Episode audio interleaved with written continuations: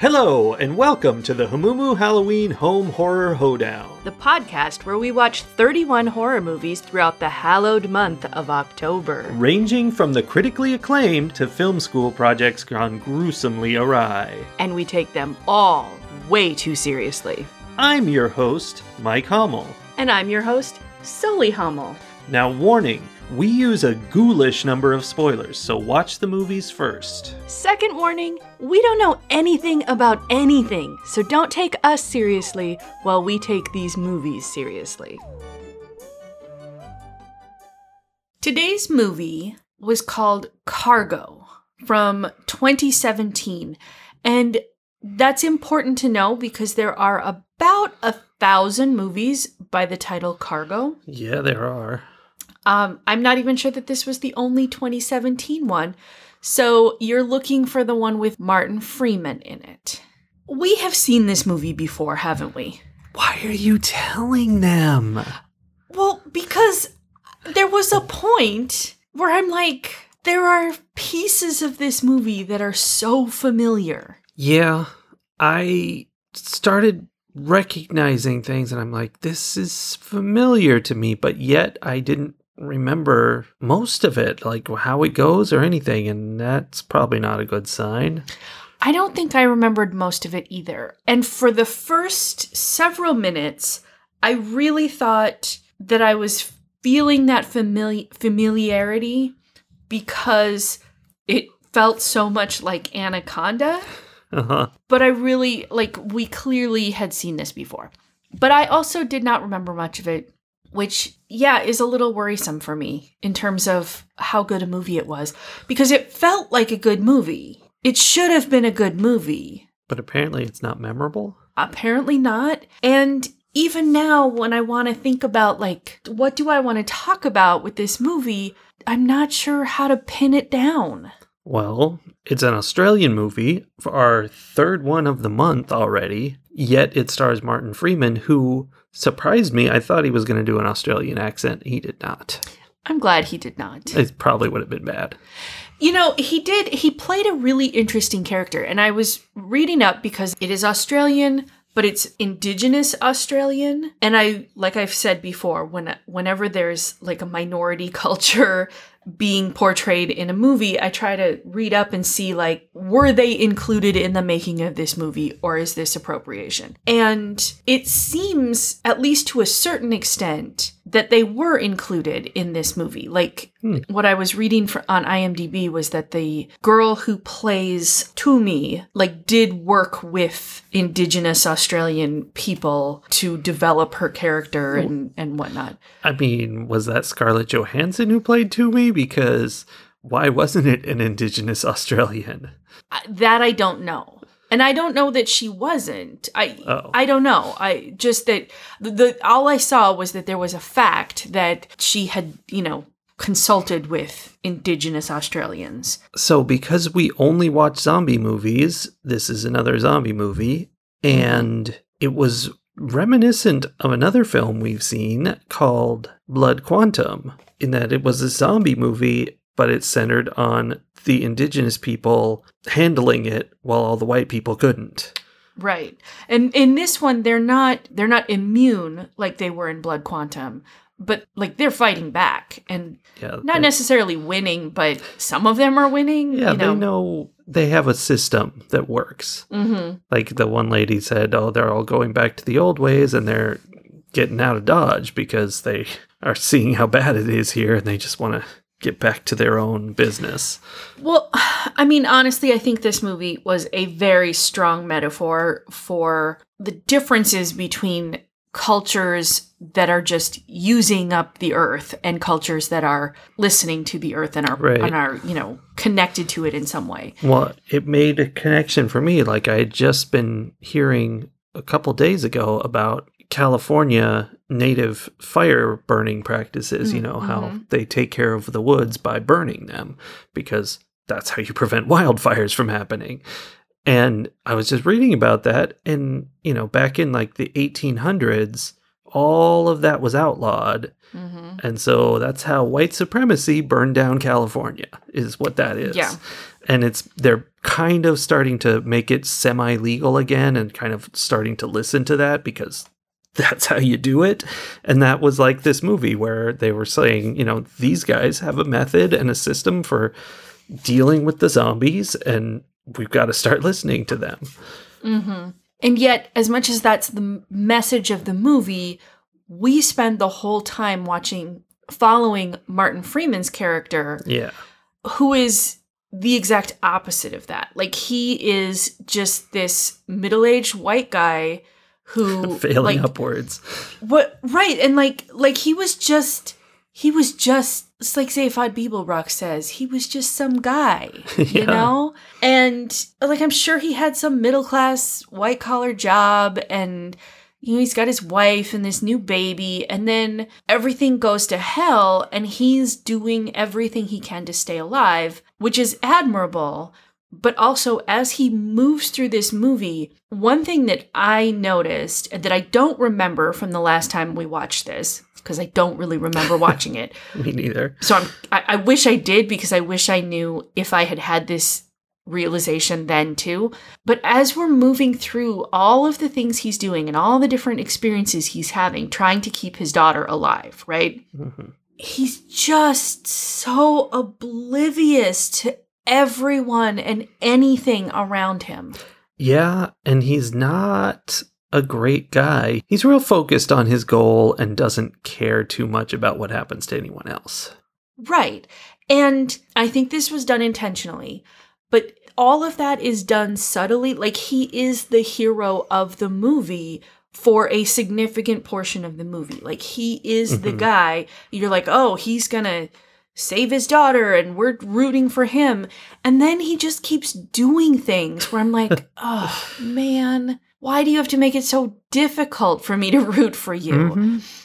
And it's nothing horrible. He's not, he doesn't go around like taking advantage of people. Like they keep comparing him to other people in the movie, other men in the movie who are actively being terrible. Yeah. You know, there's the guy with the birthday party with the two kids who just, you know, immediately pulls his gun out and is like, yeah. go away. Like, don't, we're not gonna, I don't wanna be a part Which- of you.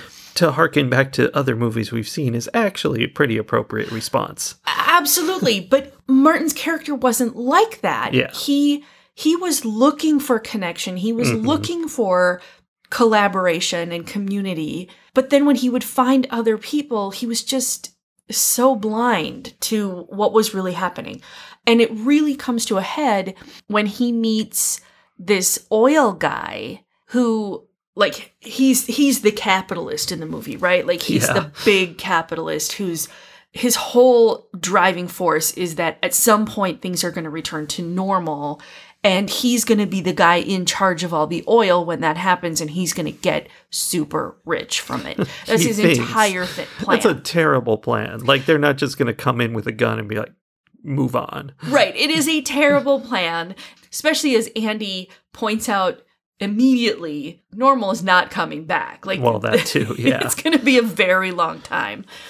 But this guy has a woman with him that he refers to as his wife. And I don't think it was hidden. Like, I want to say I picked up on it immediately. I, I don't think it was super hidden. I think you probably picked up on it immediately too, that Yeah. she clearly was not comfortable there. Yeah, she was not happy with her situation. No. And to me, immediately I was like, oh, she's in danger. Like, Mhm. there is a problem. And it was like two days later when Andy finally figures out that she's not his real wife. Yeah. The thing is, we don't really know that for sure because when he came across the people that the oil man had caged out to be zombie bait, he also didn't help them and he clearly knew they were in a bad situation. So maybe he just like was like, yeah, can't do anything right now. Sorry. I don't know. I maybe, maybe Neither one is good. no, because in the one case, I th- I read it as he was being oblivious to it. He just didn't clue in on the fact that she was uncomfortable. hmm and that things were not the way they were being presented to him. because he just believed the other white guy in the room, right? Yeah.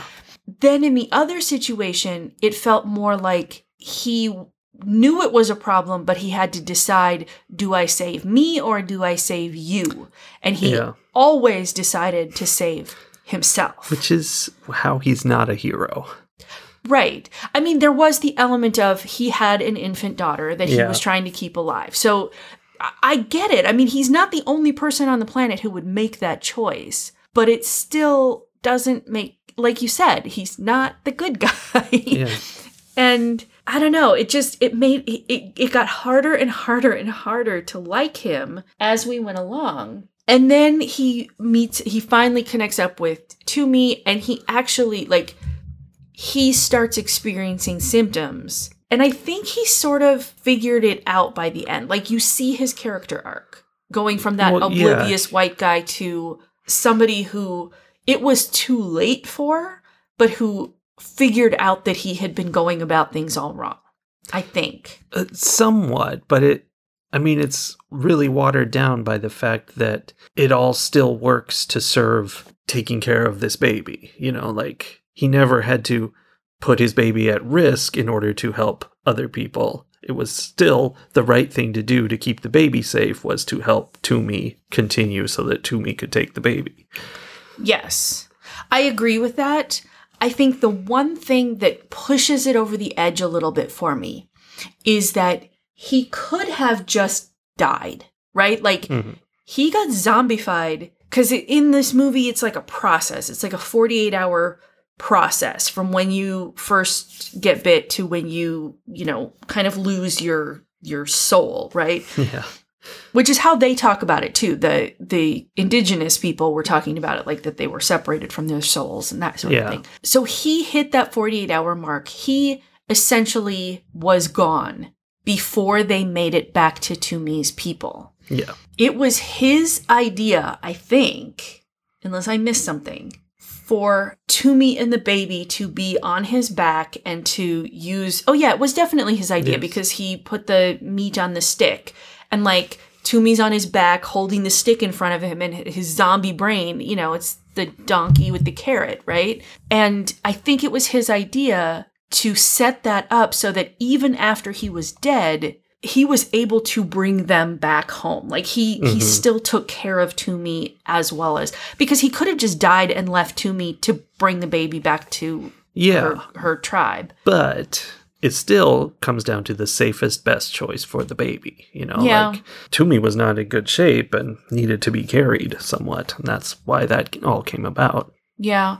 I mean, I just there were there were communications between them too. Like I feel like he uh, he realized or like he he made a connection with Thoomi and so he cared about Thoomi Thoomi's survival as well. Maybe not as much I as he cared about Rosie or whatever his daughter's name was, but he was thinking beyond himself and his own progeny at that point. But maybe not that far beyond. I don't know. yeah I don't know. so that was one other connection to blood quantum is that we've got another movie where a zombie movie where the main character gets bit right at the beginning in this case though it's because he spends the rest of the movie counting down his 48 hours Mhm. but you know he's going to go, so that's kind of interesting. And our last blood quantum connection that I know of, we have him going into a doctor's office, meeting this nurse lady, the only person in the entire medical complex, Mhm. and she knows he's been bit and she just she asks him what the number is on his bracelet, how many hours he has left, and he tells her and she just goes with it. She's just like, "Okay, I have asked the question. Let's Yeah. move on." That's true. Doctors, man. I, I hadn't made that connection before, but yeah, there was something about that character. Like she, she was the first person he came across, possibly the only person he came across in that whole movie, aside from Thoomi's tribe, who didn't feel the need to immediately kill him. Right? Like, Yeah. and and Thoomi's tribe even knew he needed to die. Like, Yeah. that was sure. that. But like she, I don't know, she didn't have the same like fear that everyone else did, and I don't know why. Well, I mean, it was also, you know, like 40 hours from the end for him. When when he met the tribe, he was gone. No, I know, but there's no reason for him. Like you're pointing out, she asked him Mm-hmm. and he told her, and that was that. Like she didn't verify. She had no idea. No, I know. I mean, it could have been that he was going to turn two hours from then and eat her in her sleep, and she didn't seem Yeah. worried about that at all. I mean, it's interesting. Okay, f- throughout this whole movie, you even commented while we were watching it, there was like this thick, goopy vene- mayonnaise filled veneer of white supremacy over this whole movie. And not necessarily by the makers, but in the story. And like we had Vic, who's the ultimate white supremacist, Mhm. the oil man. But that feels like another thing where she was like, hey, fellow white person, we're okay you." together. We're Yeah. good. And then, you know, but when interacting with the indigenous people, it's like, you know, well, we we don't trust each other. We're not on the same side. And Vic did the same thing with him, even though he was scared of Vic. Vic was like, all right, we're cool. Yeah. Got my fellow white guy. I can take him out to the cages I keep indigenous people in, and he'll be all right with that. That was a huge thing that Vic automatically assumed without any discussion, without Mhm. any fear, that Andy would be totally okay with whatever he was doing with this woman that was now his forced wife, and would be totally okay with whatever he was doing to the indigenous people that he was keeping in cages as zombie bait. Like, there was no doubt in Vic's mind that everything was fine. And that's very interesting to Yeah. realize. Like I hadn't quite put that all together, but Oh, it was yeah, it was old boys network Uh-huh. business. Uh-huh. So, because it's a zombie movie, I feel compelled to point out that Andy would still be alive if they had followed any zombie protocols when his wife got bit. Yeah, I wrote Sully's rules. Ugh. And she knew it. Oh, it was so she bad. knew it. And he's like forcing her back into the vehicle with them. Sh- He's watching her die. He's watching her turn into a zombie. And then she starts trying to bite him, and he reaches in the direction. her. He leans toward her to reach toward the back of the car instead of getting out of the car yeah. and going through the door that went to the back seat to get the baby. Like it was, but it almost felt natural in the sense that it was like you get into the habit of doing things, and then even in the face of danger, it's hard to change those habits. yeah. Like I think about how difficult it's been for me to remember to put a mask on when strangers come near me for Yeah. the last year. Like I know that that's what I want to do. I know that there are safety reasons for me to do it, and it's still like I can't count how many times I have after the fact been like, why why didn't why didn't I have a mask on during that interaction? yeah. Yeah, it's not safe out there. There's a disease ravaging the population, and we all Right. have to hunker down and get our shotguns. Yep. One of the stages of the zombie metamorphosis in this movie seemed to be that they wanted to bury their heads in the sand. Yeah, they really did. Now, not all of them, because Andy didn't do that, and Andy's wife didn't do that. Andy did. One time he was like compelled to start digging, and then at the very end, he totally dug up a whole bunch, but then Oh, he immediately followed the stick. That was when they made the meat stick. sure. So in the IMDb stuff, they mentioned that, and they talked about it being like that they wanted it to be like that it was a metamorphosis of types that it, you know it was like going into a cocoon and then coming out as a zombie I Like, guess. going in and instead of a butterfly coming out beautiful, the zombie coming out all horrific, right? Which I get. And obviously, if that's what the creators are saying is what they were doing, that's what they were doing. But I couldn't help but notice the very blunt metaphor to all of the people burying their heads in the sand about how horrible all of the environmental stuff we're doing Mhm. is and everything, and how that all got us to this point. And then here the zombies are doing the same thing. I thought Yeah, that was in, I I, thought mean, that was fun. That seems pretty strong. Yeah. Right? Yeah. What did you think of the appearance of the zombies? Speaking of that, like that they basically looked human, Yeah. except for whatever injuries they had sustained, except that they had marmalade Yeah. that oozed out of their eyes and their mouth and kind of cr- caused created this. It was almost like when a tree, like a pine tree, bleeds sap and then Yeah, gets like that that did look like crusted that. over like amber colored yeah, it's pretty gross. thing. And they kept like finding globs of it and going like, ew. Yeah, it's gross. Yeah, that finding finding zombie goo was definitely a thing that made people afraid. yeah, it would it would work on me too. But I mean, mostly they looked like lesser zombies, like you know, not not the fancy kind of zombies where they pretend like they have holes cut in them and stuff, but you know, just your basic zombies. But then they did have pine tree marmalade on their faces. yeah, it was kind of gross. How would you rate this movie in terms of horror level? Well, I would almost classify it more like an action movie. I guess kind of a drama movie. I think most zombie movies aren't real horror based. I mean, there's there's horror in it, like you see it and you're like, oh my gosh, people are being infected and all that. But it doesn't try to scare you. It does, nothing jumps out at you.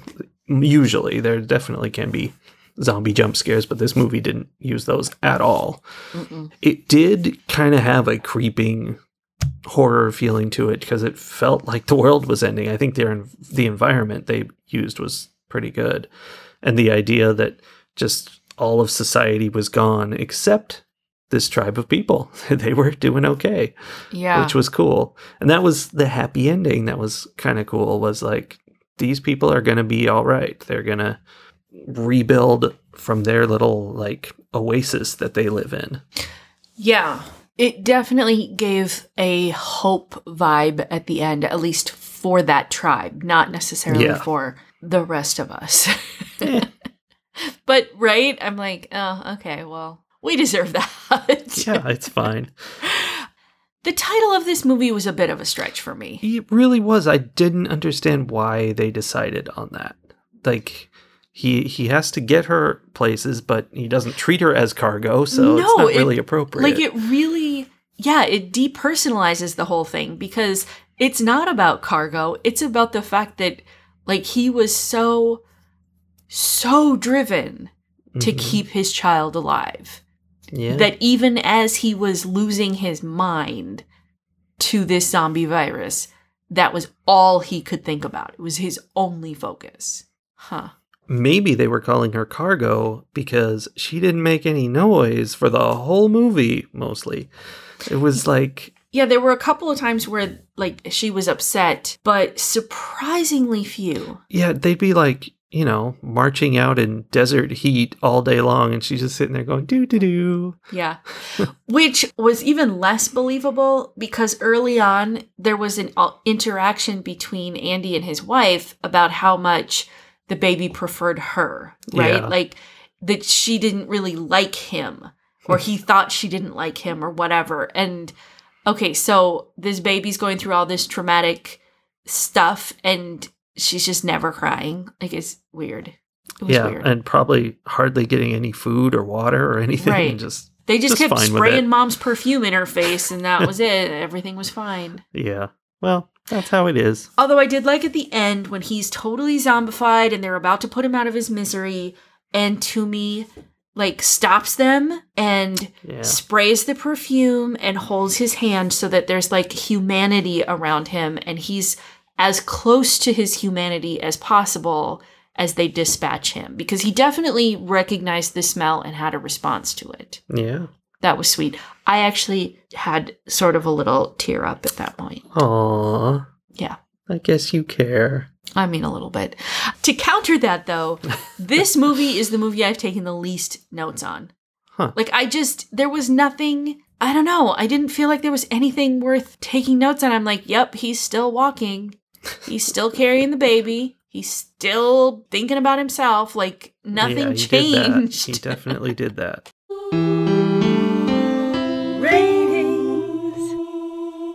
like I said at the beginning, I really wanted this movie to be good. I wanted to like this movie, and not just because it had Martin Freeman in it. like, it feels like it should be a good movie.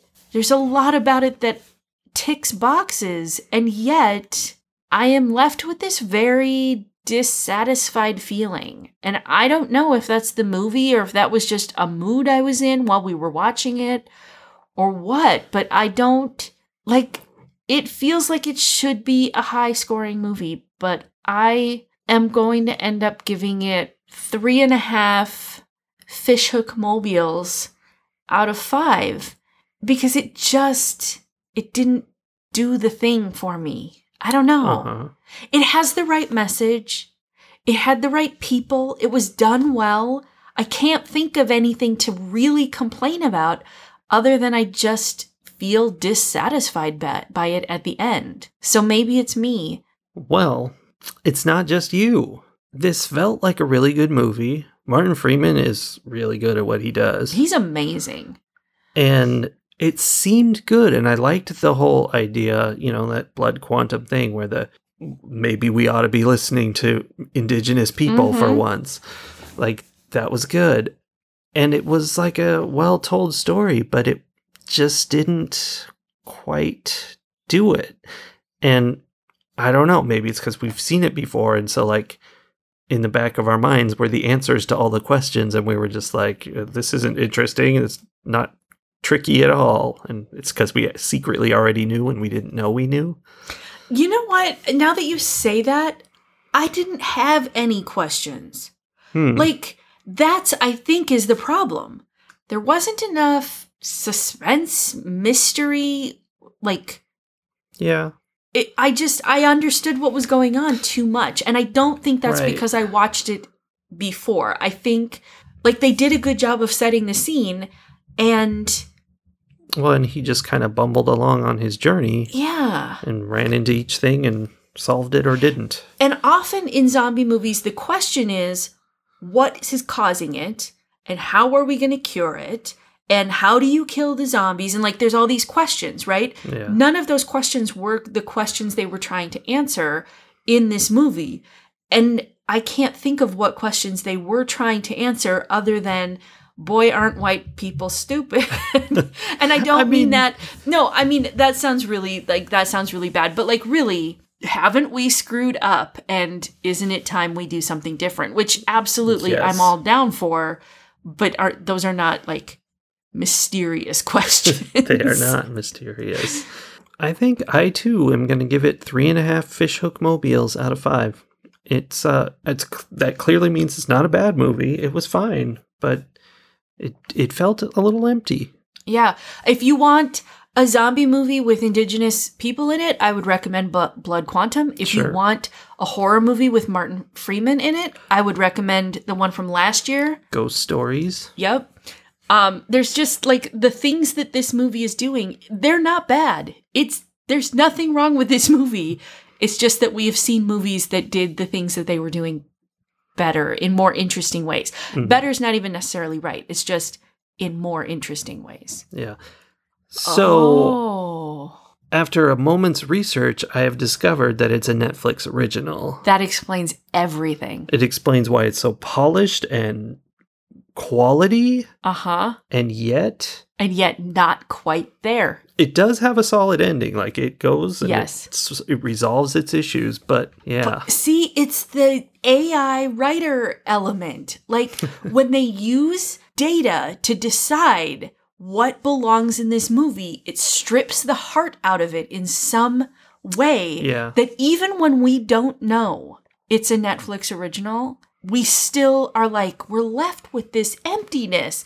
The soul, there are, the soul is missing from every Netflix movie, Netflix original movie I have ever seen. Yeah, I think during our review of Await the Dawn, we brought up this idea that it tries to do, you know, a Sam Raimi movie, but it's trying to do it Right. and it doesn't have the heart of him Doesn't just work. doing his thing and it it's that and so this when they create it out of data rather than some writer who's inspired by this idea he has and he's just writing it down that's Mhm. a completely different process and it doesn't it doesn't have a heart It's the uncanny valley of movies because it looks right. yeah It should be right. You can't quite say why it's not right, but your brain goes, this is not right.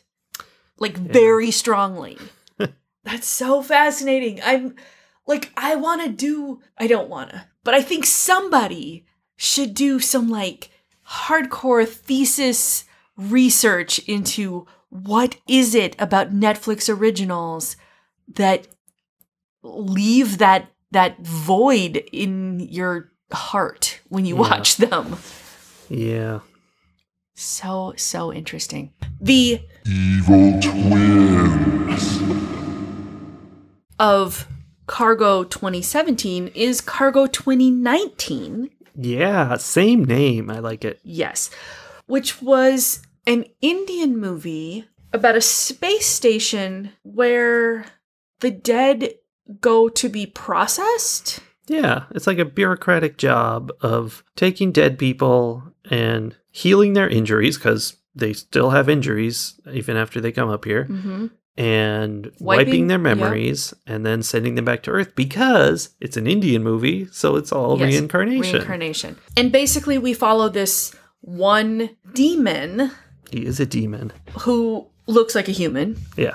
The PR around demons is better now than it was back in the day. But it's it's this demon who works on this space station and does this processing and he's been there for 75 years. By himself. Yeah, and we're like dealing with his loneliness and they send him an assistant and there's, you know, that's a situation and It is. Uh, we're also kind of seeing little snippets of the stories of the various people that he processes over the you know few days that we see it was fascinating It was. Heads up, not a horror movie in any stretch of the word. no that's true not even remotely Uh huh. which is surprising to me because i remember we looked at the many many many dozens of movies called cargo Yeah. and we picked one that specifically had horror as Yeah. its tag It was tagged horror, said like sci fi and horror. And I skipped the one that was sci fi and mystery, which would have been a horror movie for sure. i'm sad for you that we didn't get to watch the horror movie Yeah. I am happy for both of us that we watched this movie, though. It is intriguing. It could have made an interesting episode of the show. Although I feel like neither one of us really knows what we just saw, but yeah. But that's the fun of it. Is like there's a lot to think about, and there's a lot Uh-huh. to p- pick apart and and mull over, and there were just lots of thoughts that came from this one. there's definitely cultural confusion about it. You know, like don't really know some of the things and the way Mm-hmm. things were done. But I'm sure some of the references around demons and things, you know, Yeah. which demons and what they did and what their powers were and all of that would have probably been Yeah. funnier if we knew anything about that. okay, it reminded me a lot of the Netflix show Nobody's Looking, Yeah. which is Brazilian, but it's also about well, it's about angels who their job, their guardian angels, their job is to keep people from getting hurt. And it's all, you know, the same bureaucratic afterlife Yeah. kind of thing. And it felt like that show. Yeah. Well, I mean, I think the idea of the afterlife as a bureaucracy It's one of my favorites. Very common thing. Like even in Beetlejuice when they go and talk to the manager and you know trying to figure things out Yeah. and you know they have to take a number and blah blah blah. Like that's a I- really yeah. common idea. I, I, like that stuff. And now here is where we run into a little conflict because there's another Oh. movie this reminded me of. Uh oh. It's not super similar, but the fun of this movie reminds me of the fun that was in Miranda Vale. That same idea where the whole movie is a philosophical discussion, basically, and it's just bringing up ideas. And it does this by having like weird random characters acting weird and you talk to them. And like that's kind of it. Okay, I kind of see the connection. All right. And completely different movie, completely It is different vibe. Quite different. Yeah. It did not have any of the creepy misogyny that Miranda no, Vale no, had. no. It's not not that part. No, but yeah, it's you know, it's it's the philosoph- it's the philosophy type movie, you know, Yeah. when when the idea is not to come up with an answer but to present a bunch of questions. Yeah, that's it. and it's here's some stuff it talks about because I don't know what it's really about. Uh, it's obviously talks about reincarnation a lot, but it's there's a huge chunk that's all about loneliness Mhm. and needing other people and what that entails. And what I liked best is that it doesn't really go into romantic relationships. No. It's he has these people that interact with him on a daily basis. They're down. They're also demons, you know, but that that are down on Earth, like his his handlers, right, who mm-hmm. interact with him through the TV on a daily basis. He has his assistant, like he has the people who come through, and he refuses to connect with any of them. And he refuses to do any social media, basically, Yeah. which is the other thing. They keep telling him, like, you have fans, you need to connect with your fans, answer your fan mail. And he's like, I don't want to have anything to do with anybody. Yeah. It's a weird and wacky scenario, which is the connection I was making. Yeah. Yeah. Well, yeah, and I like I but I you know, I specifically I like that it it addresses loneliness not by saying here's someone that you can fall in love with, but by Yeah. pointing out like here are all the different connections that you could have that you're choosing not to. Yeah, and there's like a central one of those in the movie, mm-hmm. but mm-hmm. we won't spoil that. Yeah.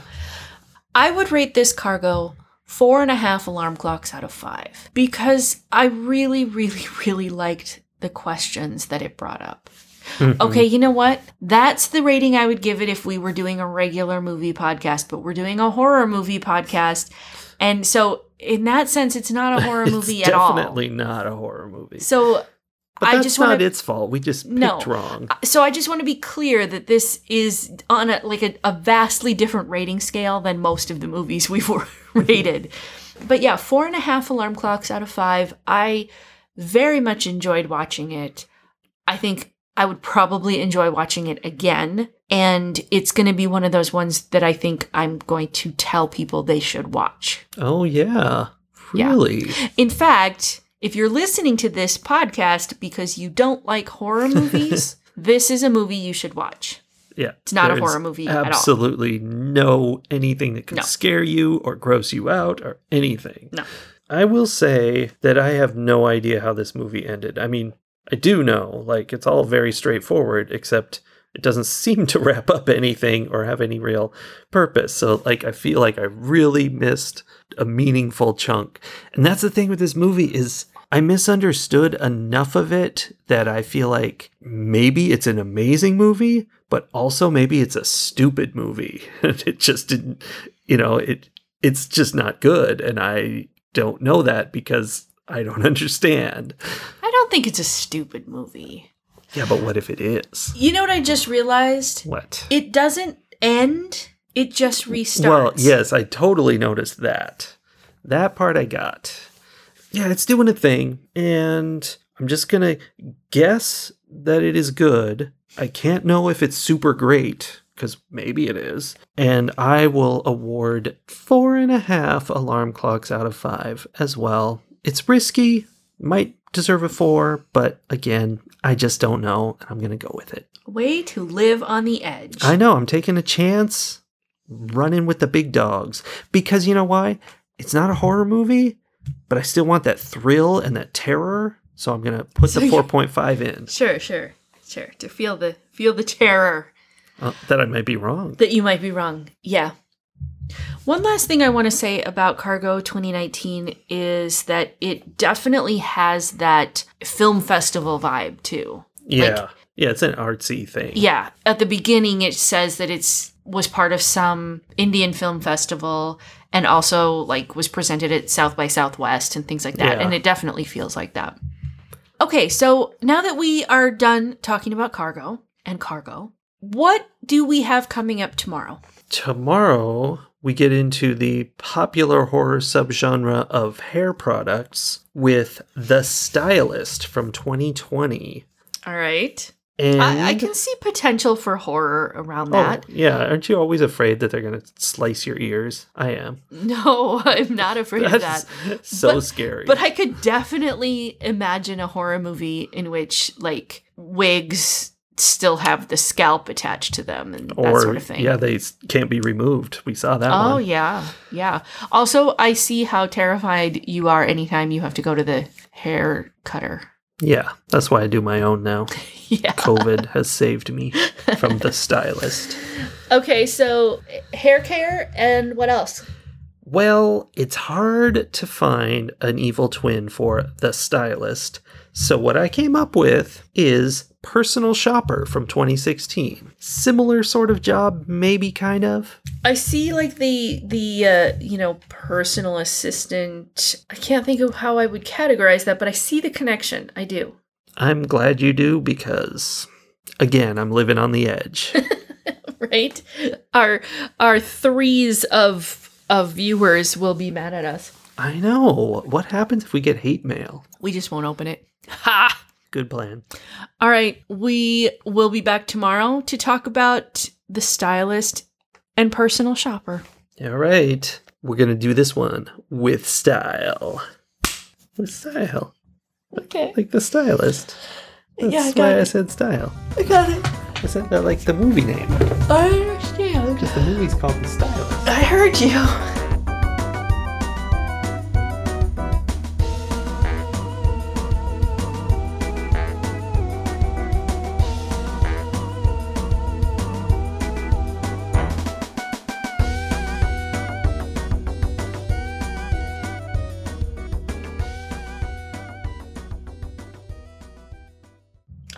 What's a spoiler and what's not in that movie. I couldn't spoil it if I wanted to because I don't know what happened.